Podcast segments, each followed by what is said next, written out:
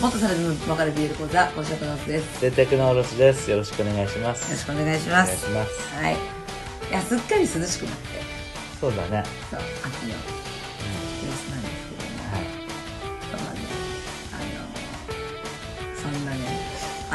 すけども、はい。そうだねあのそんなね秋を記念すべき下下手にだった。手っていう な元からだもうなんか、言えたことにしてるけど、タイトル言えてなかった し。まあゲストが置ねいそうですよもう置いときましょう、そんなはい細かいことは はい。ゲストをね今回お呼びしてねはいお。話ししていただいてはい。はいどうでしたえあもうこれ終えてなんだよね終えて。はい終えてなんでねえでもなんか久しぶりにね話した友達だったから、うんうんそのコロナとかでさ、うん会えなくてさ、まあ、まあ距離もあってねなかなか会えなかったんだけど、で一回、まあ、仲間内でねリモート飲み会みたいな感じしたんだけど、うん。まあ、そのリモート仲間はねそんなにオタクじゃないんですよはい。だから全然ね内容わかんないからうちらもその、まあ、期待をしてねあの それとなくね、うんやってるんですけど、まあ、今回こうやってポッドキャストの方で来てもらって話したら、まあやっぱ同卓だったね そうだね。久しぶりに話した、本当に銅卓だったね。褒め言葉です そうもうねうん。うん。もうその好きな作品に対する愛がもうんう。すごい伝わってきてはおいいぞいいぞっていいぞいいぞって思いながらね、はい聞いてたんですけどい。でもやっぱ楽しかったその制作側の意見とかも聞けてそうだね。そうそうそう時代にね、うん。合わせて変化しているその携帯とかもうん。聞けてすごいやっぱね同人誌も進化してるんだなって改めてちょっと思いましためちゃくちゃ話が弾んでね。すごい長くなったんだよ。編集お疲れ様で したまあね、ざっとね、45分ぐらいのものが、最長だったねあの、30分ぐらいになってるから、あの、これから流すけど、まあ、あこの辺カットしてるのかななんていうところもね、気にしながらちょっと聞いてもらえる と、面白いかもしれない。だいぶカットしたからねバッサリ。面白い話いっぱいあったんだけどね、なんうんうんか、うん。なんか、機会があれば、また、その辺はっていうことで。はいはい。でそんな感じでね、はい本編の方入りたいと思いますはい。ちょっとね、若干あの、最初にスマホバッテリーのファンがね、ファすいーまっせてん音がね、ずっと続いてるんで、ね、聞きにくいかもしれないですけど、あの、途中で消えますんで。よろしくお願いします。はーいい。はいということで今回のゲストははい。元織さんに来ていただいてます、はい、よろしくお願いします。よろしくお願いします。もう通 りです。はい。なんかこの感じで行くのちょっと面白いね、本当面に。白いでしょ、リモートでね、うはい通。話でやりとりしてるんで。はい。ん、うんうんうんちょっとねもしかしたらうんまたおずさんの声が大きく てあれかもしれないけどはいおよ願ろいししくお願ますいします。お願いします。そう友達でね、うんどういうつながりなのあの職場だよねもともとはそうそう、職場職場。元職の場のね。同期なのようんうんうんうん。で辞めちゃったんだけど2人ともうん。でも辞めちゃった後もこうやって交流を持ってくれて仲良くしてくれてる大事な人なの大事な人えー イ。そうだね、ツイッターもね、繋がってるしね。うんうんうんうんうんうん。そうそうそうそうあのちょこちょこファボが来て、あ、どうもどうもと思いなが ら。いやあのね何がすごいかっていうとうん。この人現役で同人作家してるんですよおー。あの、そんなにね、参加頻度は高くないですけど、1年1回出るか出ないかぐらい、あーでもすごいじゃんねすだごってい、同人作家さんだ。そう当時ばっかりすと思うみたいな。じゃあちょっと改めてなんですけど、はい。今何のジャンルハマってるんですかえ、あえっと、あの、ドラマジャンルの、 うんうんうんちょこちょこ話題に出てます。あの、ミユ404が、はいこの前ね。はいはいはいはい。うちらもね大好きそれをだね。大好きで全部見ましたあそうちょっとあの、この前の回聞いた。本感想言ってたの聞 いた。当いやでも面白かったよねいや、面白いよ。あれは、バディモノ好きとしては、うんうんやはりしておけなかったよね。うそれもうあの始まる前からこれはやばいぞって思ったのんそう、あの、1話はね、リアタイしなかったんだよ。そもそも私、しばらくテレビがなくてですね。あそうだったんだもともとパソコンにテレビ機能がついてるやつを使ってたんだけどパソコン自体が壊れちゃっ たからテレビなくなっちゃって そうなんだでももうさ配信とかで結構なんだかんだ見れるから。 TVer とかねその TVer とかね、うんあのうん Hulu とか、うんまあ、Amazon プライムとかもあるけどあるねなんか別にテレビで見る必要ないなって思ってたのうんしばらくはうんうんだから1年半ぐらいテレビ買ってなかったのうんなんですけど1話はほーんみたいなぐらいでうんうん見てたの が、まあ、2話でちょっとあのドツボにはまりましてはいはいはいこれはあのリアタイしなきゃならんな とあのオタクの使命があのテレビを買う決意をしましてたそんだこで買ったのミュウを見た結果テレビを買うええちなみに2話の特にどのシーンでこう掴まれた今は冒頭メロンパン号になったじゃないうんなんかメロンパン号に関してあの桔梗さんにこう文句を言うシーンうんうんうんうんで島がもう理路整然とペラペラペラペラ朝からあうの、んうん息吹に対しての意見を言いうんよく朝からそんなに口回るよねのところがちょっと可愛いなってなりあーあそこはまあちょっとあなんかこのキャラいいなっていうところからの、もうラストまさかの2話であそこまでしんどい話をされるとは思ってなかったんだけどうんうんあの犯人が本当に犯人かどうかという話からやっぱり犯人でしたってちょっと信じてたけど、結局犯人だったってこう殺したら負けなんだよってこう犯人をこうねうんするシーンで島が伊吹にこう手錠をあえてかくかけさせるところへんうんうんあの辺のこうやり取りがちょっとね胸熱で落ちましたあーもうあれつらかったねあの話はねあの話はね私やもっぱ信じ一てた話もでん結構アッパーな感じで来てからのうん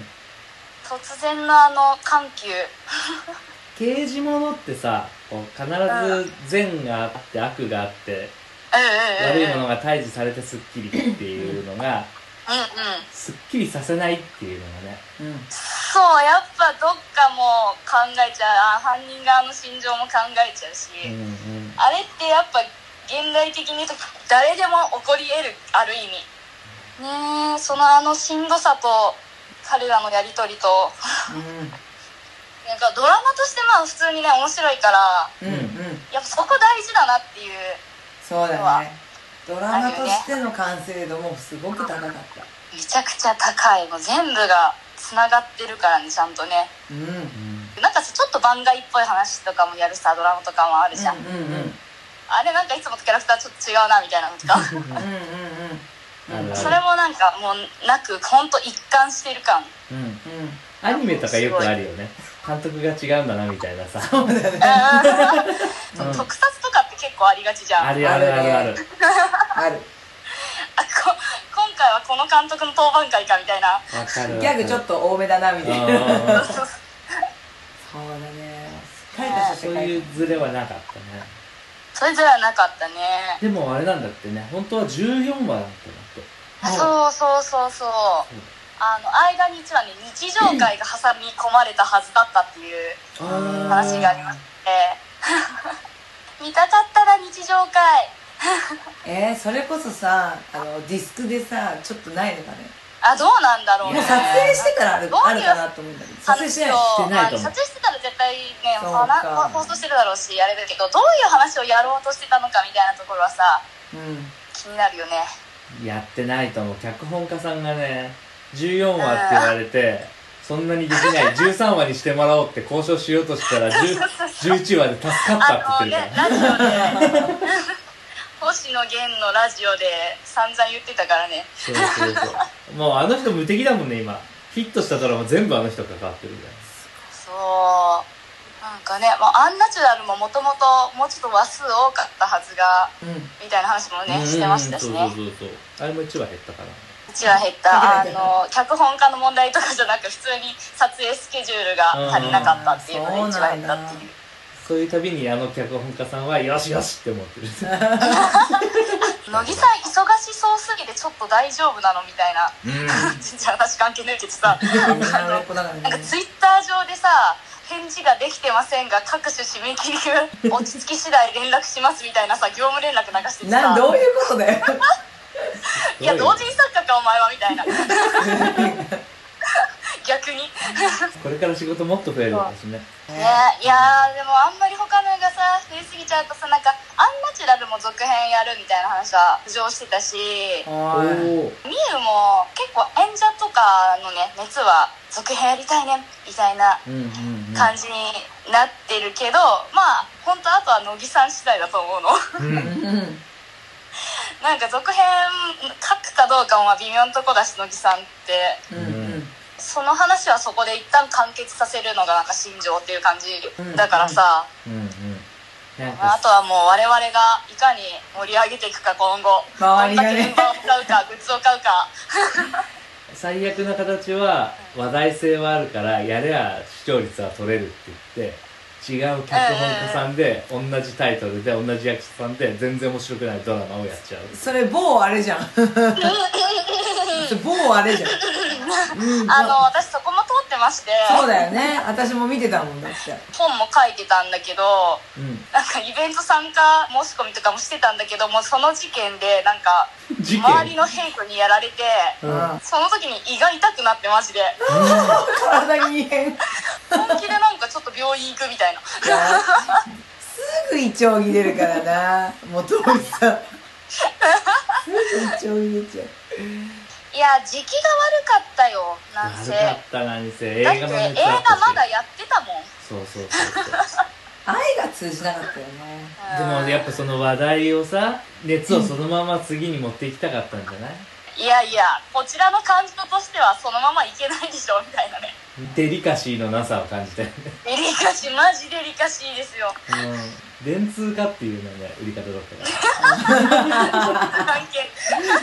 いやでもやっぱ生ものがねうんあの一応手段かなそうすると元木さんそうだね基本的にまあなんか二次元もふよふよふよふよしてなんかねすごい雑食って言われるあでもそう私もそうだからなえっとちなみにさっき出てなかったけど、うん同人はうん漫画、それとも物か、えっと絵え絵の方上手だよ本当にありがとう本当本当好き だもんやったねうんあの漫画の方を書いたり文はうん書かないこともないけどやっぱりちょっと難しいねうん絵の方をずっと書いてるからうんうん生物で絵だと大変だね結構その役者さんの雰囲気とかすごいよよく見て捉えてるなって思うよありがとうございますなんかそもそもの同人誌初めて買ったジャンルがうん半生なんだよねあもうそこからその時は BL じゃなくてトうリック、んはいはいはいはいトリックがもう小学校5年生から好きすぎてうなんかやっぱさその当時本屋にさファンロードとかさ、んあのイラスト投稿雑誌ってうんうんあるね結構置いてたじゃないあるねであの結構そういうのなんかなんかあるなっていうのは知っててパラパラ見てたら「えトリックの絵がある!」みたいなうんうんうん うん感じでなんか見てたら通販ページにトリックの本があったんだよねうーんでまあそこで買ってが初えー同人通販誌でだったんだけどその時からなんかドラマで絵は描いたりしてたからうんうん歴としては小長いよね小5ぐらいからドラマで絵を描いてるっていうえーすげえあでも入りがそっかそうだよねずっとトリック好きなんだもんねもうバディの原点ですよあもうバディ大好きなんだ私の戻りさんは結構私の周り二次元が多かったからねうんそうそうああー生まれの人あ見つけたって感じそっから普通に一旦二次元はまあ見てたけどねうんうんうんうんうんフェニプリもかじったりしたし、うんあとねハガレンがねゴリゴリにハマってた剥がれんハガレンゴリゴリの中二病の時にね鋼の錬金術師にハマるというねあ廃材ですよあーもうほんとあでもなんかあの同じぐらいのこう年代のうんそのアニメの話とかそのドラマの話とか超楽しい同人活動のこととか聞かなくていいの盛り上がっちゃった本題全然入んねえけどあ懐かしいとねちょっとねそうねすごいポンポンなんかあちこち行ってあれだけど大丈夫か大丈夫ですか大丈夫だった回なんかないからいいんだよ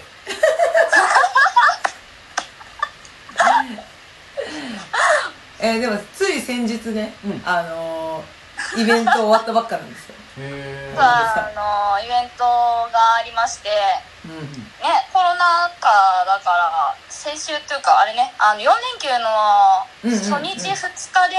まあ、赤部の、まあ、オールジャンルのうんうん即売会が2日間あってうんうんでまあなんか1日目が私参加の日で、まあ、正直ねコロナでそんなに人はいないかなとは思ってたんだけど、意外ともうなんかだいぶ活発になってきてるんだなみたいなうん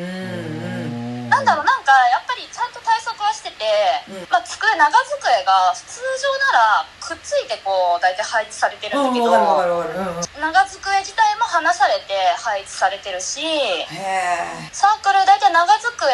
の半分が1人のスペースえうんうんなんだけど、間にちゃんとイベント側で敷居みたいのを用意してくれててうんそれもあるし通常だったら基本1スペースに売り子と本人と2人入っていいよみたいなうん椅子2つ使えるよみたいな感じなんだけど椅子はもう絶対1個だけにしてください追加椅子ダメですなっててああそうなんだシャッターとかも全開で換気もよくうんうんうんうんでなんかもう私も一応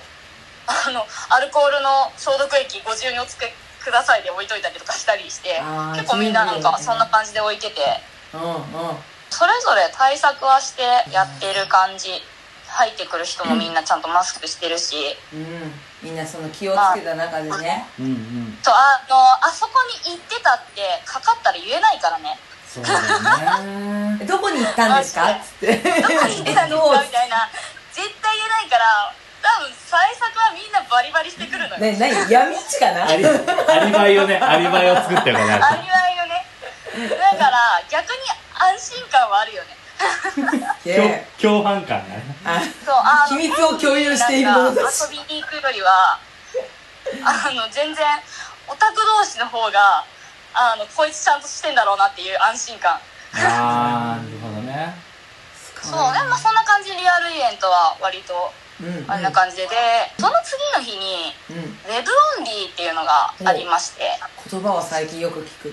くそうあのまなんか赤部のエアブっていうやつはネット上に一応スペースはできるというかなんかそれぞれ画像を用意して通販ページに飛べるようにしてあるみたいなはいはいはい多分それがなんかこう一覧でスペースみたいにこう並んでるみたいな感じなんだけど、うん私がこの前参加したのはあのピクトススクエアっていう、ピクブラとかあとピクトスペースって最近ちょっと同人関係のシステムとか SNS を展開してる多分会社さんのところなんだけうどんそこで Web オンリーって本当は RPG みたいな感じのうん画面で、うん自分のアイコンも RPG の登場人物みたいなのを好きなのカスタマイズしたりとかデフォルトであるやつ選んで、うんであのマップ上をうろうろしつつ本当にその人のスペースに入って本人にも話しかけられるし、うんそこで本を買うっていうふうにもできるみたいなシステムが面白いサマーウォーズシステム的にはそんなに発展してるやつじゃないけどまあでも本当サマーウォーズですよすごいねすごいねなんかそうふ普通にさ一覧になっててそこクリックするよりもその方がちょっと楽しいもんねそうだから同時にいろんな人がうろうろしてるんだよ画面上すげええ何さめ今何人いますみたいな感じで出てて、うんうんであのハンドルネームもその自分が選ん動かしてるキャラの下に出るからうんあれあの人そうじゃねみたいなあれフォロワーじゃねみたいなへあこのシステム結構いいなとは思ったえチャットみたいなのが飛んできてそれに返事するみたいなことなんかねコメントを画面上に表示させられるからでなんか自分の頭の上にメッセージみたいに出るのかなえちょっと私実際それをねちょっとやれる余裕がなかったからあれなんだけどでもなんか他の人は結構頭の上にメッセージ出てたりとかあったななんかさ今年度まあコロナだからっていうのもあってさ、うんあの就活もうなうんうんうん来年度への就活うんをこれでやったっていうのがニュースでやってた、その企業のブースでさうんあの説明会みたいなのあるじゃん、うん毎年大きいとこでそれをこういうネットの中でやったっていうのは見たよで同人でもあるんだっていうので今ねえいいよ時代はただやっぱねサークルが結構大変そうだったその後結局通販だからそうだね手渡しとはいかないもんねなんか方法はいろいろあるんだけど結局自分で、ね、梱包してそうだね発送しなきゃいけないから相当数あの注文が入ってる人は相当大変そうだったなるほどねそこまだはあのシステムができてないからねそのビッグス自体のシステムもまだ発展してないみたいで、うんううんん今回多分そのオンリーで入ったのが1300人とかが夜一気にうん入ったがサバ落ちしてたりとかはああオンリー深夜0時から始まるのその日のもうすげえなもうねウェブ上だからさ、うん一応コアタイムとかなんかこの時間帯は結構人が集まる時間帯にするとか決められるんだけど、まあ、12時から始まったらさみんなさ買いたいから12時から入るじゃそうだねん、まあ、サバ落ちしたりとかあとまあなんかいろいろ問題点はあったみたいなん だけどねネットならではの悩みだねーでもきっとこれはコロナが終わってもさ続くんじゃうないんうんありそうんそうだねやっぱさ地方の人としてはさいいよね、うんいいあと売る側の人もやっぱそこに持っていかなくていいじゃん配送とかそういうのは大変でだもか、どっちが楽なのかっていうのはちょっと微妙なとこだよね。多分部数が200、300ってなってくるらと、さうん手作業でその数を発送しなきゃいけないのは、クソほど大変。システムとしてできるようになるんじゃないう例えばあー例えばだけど本だけ送ってみたいなね。あの、できるところも今のとこあるっちゃあるけど、例えばだけど手数料がやっぱりその分かかるよね、結構。うんうん一つの場所にさ例えばその出版会社に倉庫があってさアマゾンみたいにうん注文が入ったらそれを発送してくれるみたいなサービスがあったらめっちゃいいよねまあ、例えばさ、その、虎の穴とか、メロンブックスとかに委託ができるようなジャンルだったらいいんだよ。ううんんううんんうん半生とか生ものって委託できないから、ないもんね基本的にルールとてして委託ができないから、なんであまああのね、そのデリケートなジャンルっていうところで、うんああそうそこ、そういうところが関わってきちゃうと結局、まあ商売になっちゃうっていうのもあるし、まあ暗黙の了解としてそういうとこにはね、あとネットでさ、オープンになっちゃうじゃん、売るときに。うんピクスクは、こう鍵とかがかけられたりとか、うんうんいろいろな制限がかけられる入れる人が制限かけられたりとかもあったから、うんギリあれだったのかなっていうとこはあるけど、まあ、虎とかねメロンとかそういう大手のとこになっちゃうとそんな制限かけられないから生もの半生だからこその悩みだねそれはねうんそれをやっちゃったらだって事務所の許可を得なきゃいけないもんねそうだねその作品のキャラクターが好きでその二次創作なんだけどねまあね生ものはそうはいかそないんっだちよ、ね、はまたねなんかこう二次創作暗黙の了解みたいなとかちょっとあるからね公式として禁止してるとこもあるけど、うんううんんうんサンライズとかがダメだったんじゃなかったかなはあそうなんだグリッドマンもダメって言うなかったそうなのああ、うん、アニメのグリッドマンえどどこに載ってたそれは公式がなんか言ったっていうの話題になってたよええ知らなかったそう結構なんか昨今公式発表でダメってなるジャンルも多々あるからねうんそうなんだこの作品は大丈夫なんですかって余計なやつがね 余計聞いなたやつ結果だけになるとことかもあ るからね自治中みたいなのがちょっとねうるせえやつらがやからがいると満を持して質問した結果もう OK とは言えないしダメって聞かなきゃ暗黙の了解でいけたのにうんうんもうダメとしか言わざるを得ないみたいな余計なことを公式も、余計ね、なことをみたいなね立場的に OK と言えないところもあるからねまあまあ、そういうのも絡んできたりするのでね、なかなか、こちらのジャンルの通販事情はちょっと厳しいところがあるかな。なるほどねイベントで反布できた方が楽かな。だって、イベントで反布できたら、その時間内、多分3時間内でもう多分200とか300は多分はける、全然はけるけどさ、うん200、300通販来たらさ、通販作業2、3時間で終わんないもん。うん。終わんそうだない、よね無理だ時間倍以上取られちゃうねヤマトとかはあの手で書くのもいい加減時代変わってくれやって思うけどねあ楽にしてほしい。時代を先に行ってほしいうん。それでもねだいぶ電子でなったけどさ郵便局のクリックポストとか結構楽であのネット上で宛先とか全部打ち込んで、うんあとは印刷して料金もなんか Yahoo の ID か Amazon の ID があれば払えてみたいなええそういうシステムもあるから郵便局の方が 頑張ってんな結構頑張ってる えー、でも面白いなんか面白いね。すごいなんかね作ってる側の話が聞けるの面白いね。うん、なんかリアルだよねなんかねあの本当今すごいハードル下がってるからもう作ろうと思えば作れるからねいやみんながクリエイターになれるんでそうそうあのだってスマホで入稿できるからねはあ例えば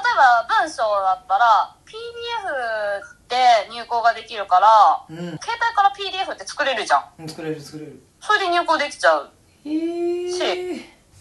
多分絵絵もなんかスマホで描いてる人とかっているね結構最近ね漫画とかもうんスマホで描けちゃう人とかいるから、それでねスマホで入稿する人も結構いて結構こう印刷上のページでスマホでの入稿の仕方みたいなはあのも出てきてるから。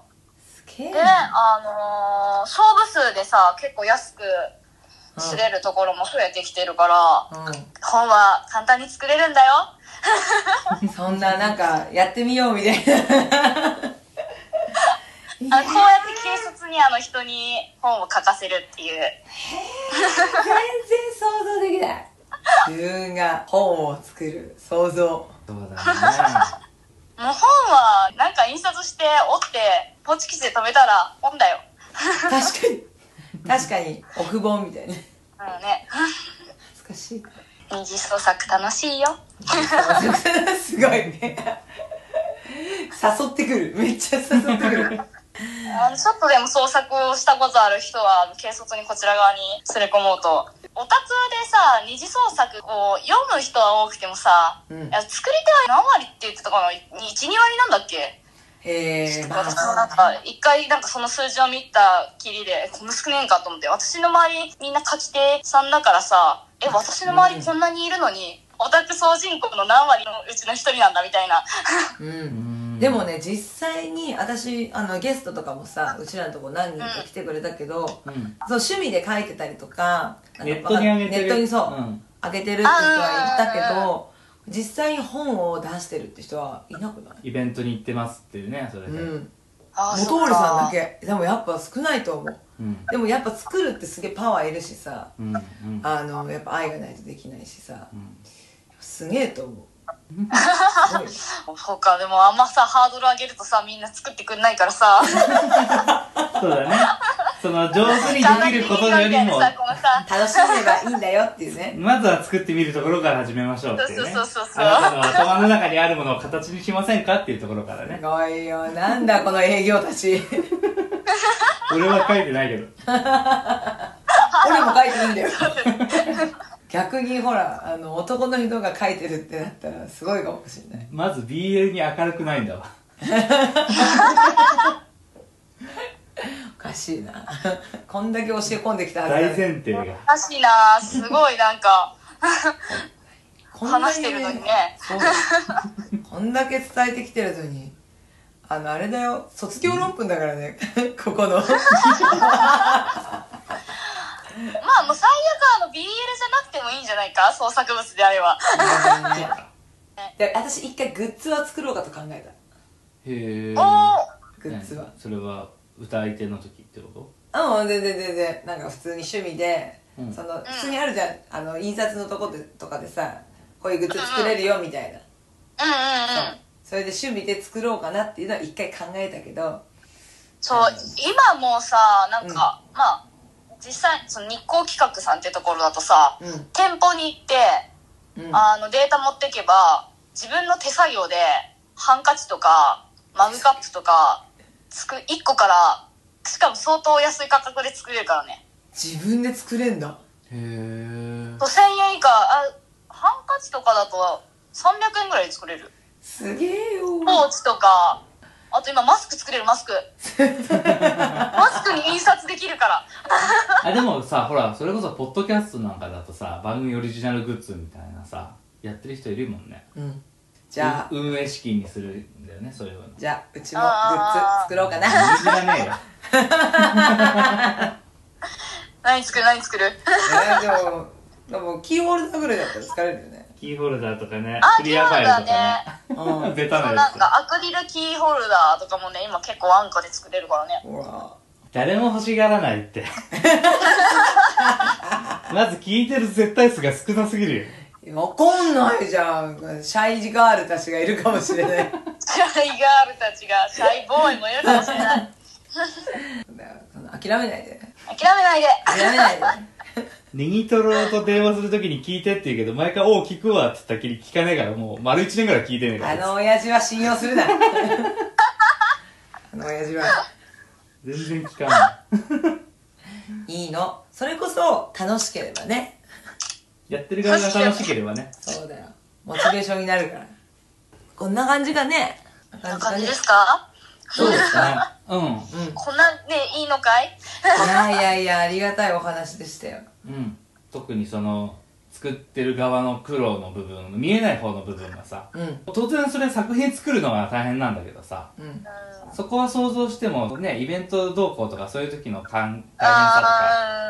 うんコロナの中でどういう対策したかとかそういうのはやっぱやった人じゃないと聞けない部分だったからうん、楽しかった新鮮で面白かっよかったよかっまたぜひね来たうんてくださいた いや俺らも行くからさ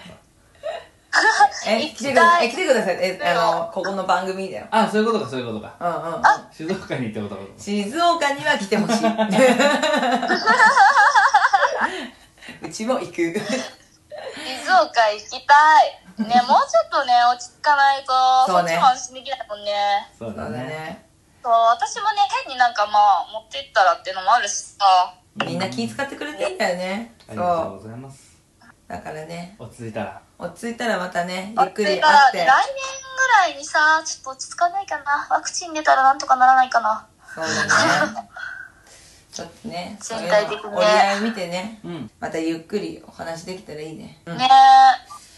えやそんな感じではい一回締めはいますはい、あの今回のゲストは元織さんでしたありがとうございますありがとうございましたこちらこそありがとうございましたはい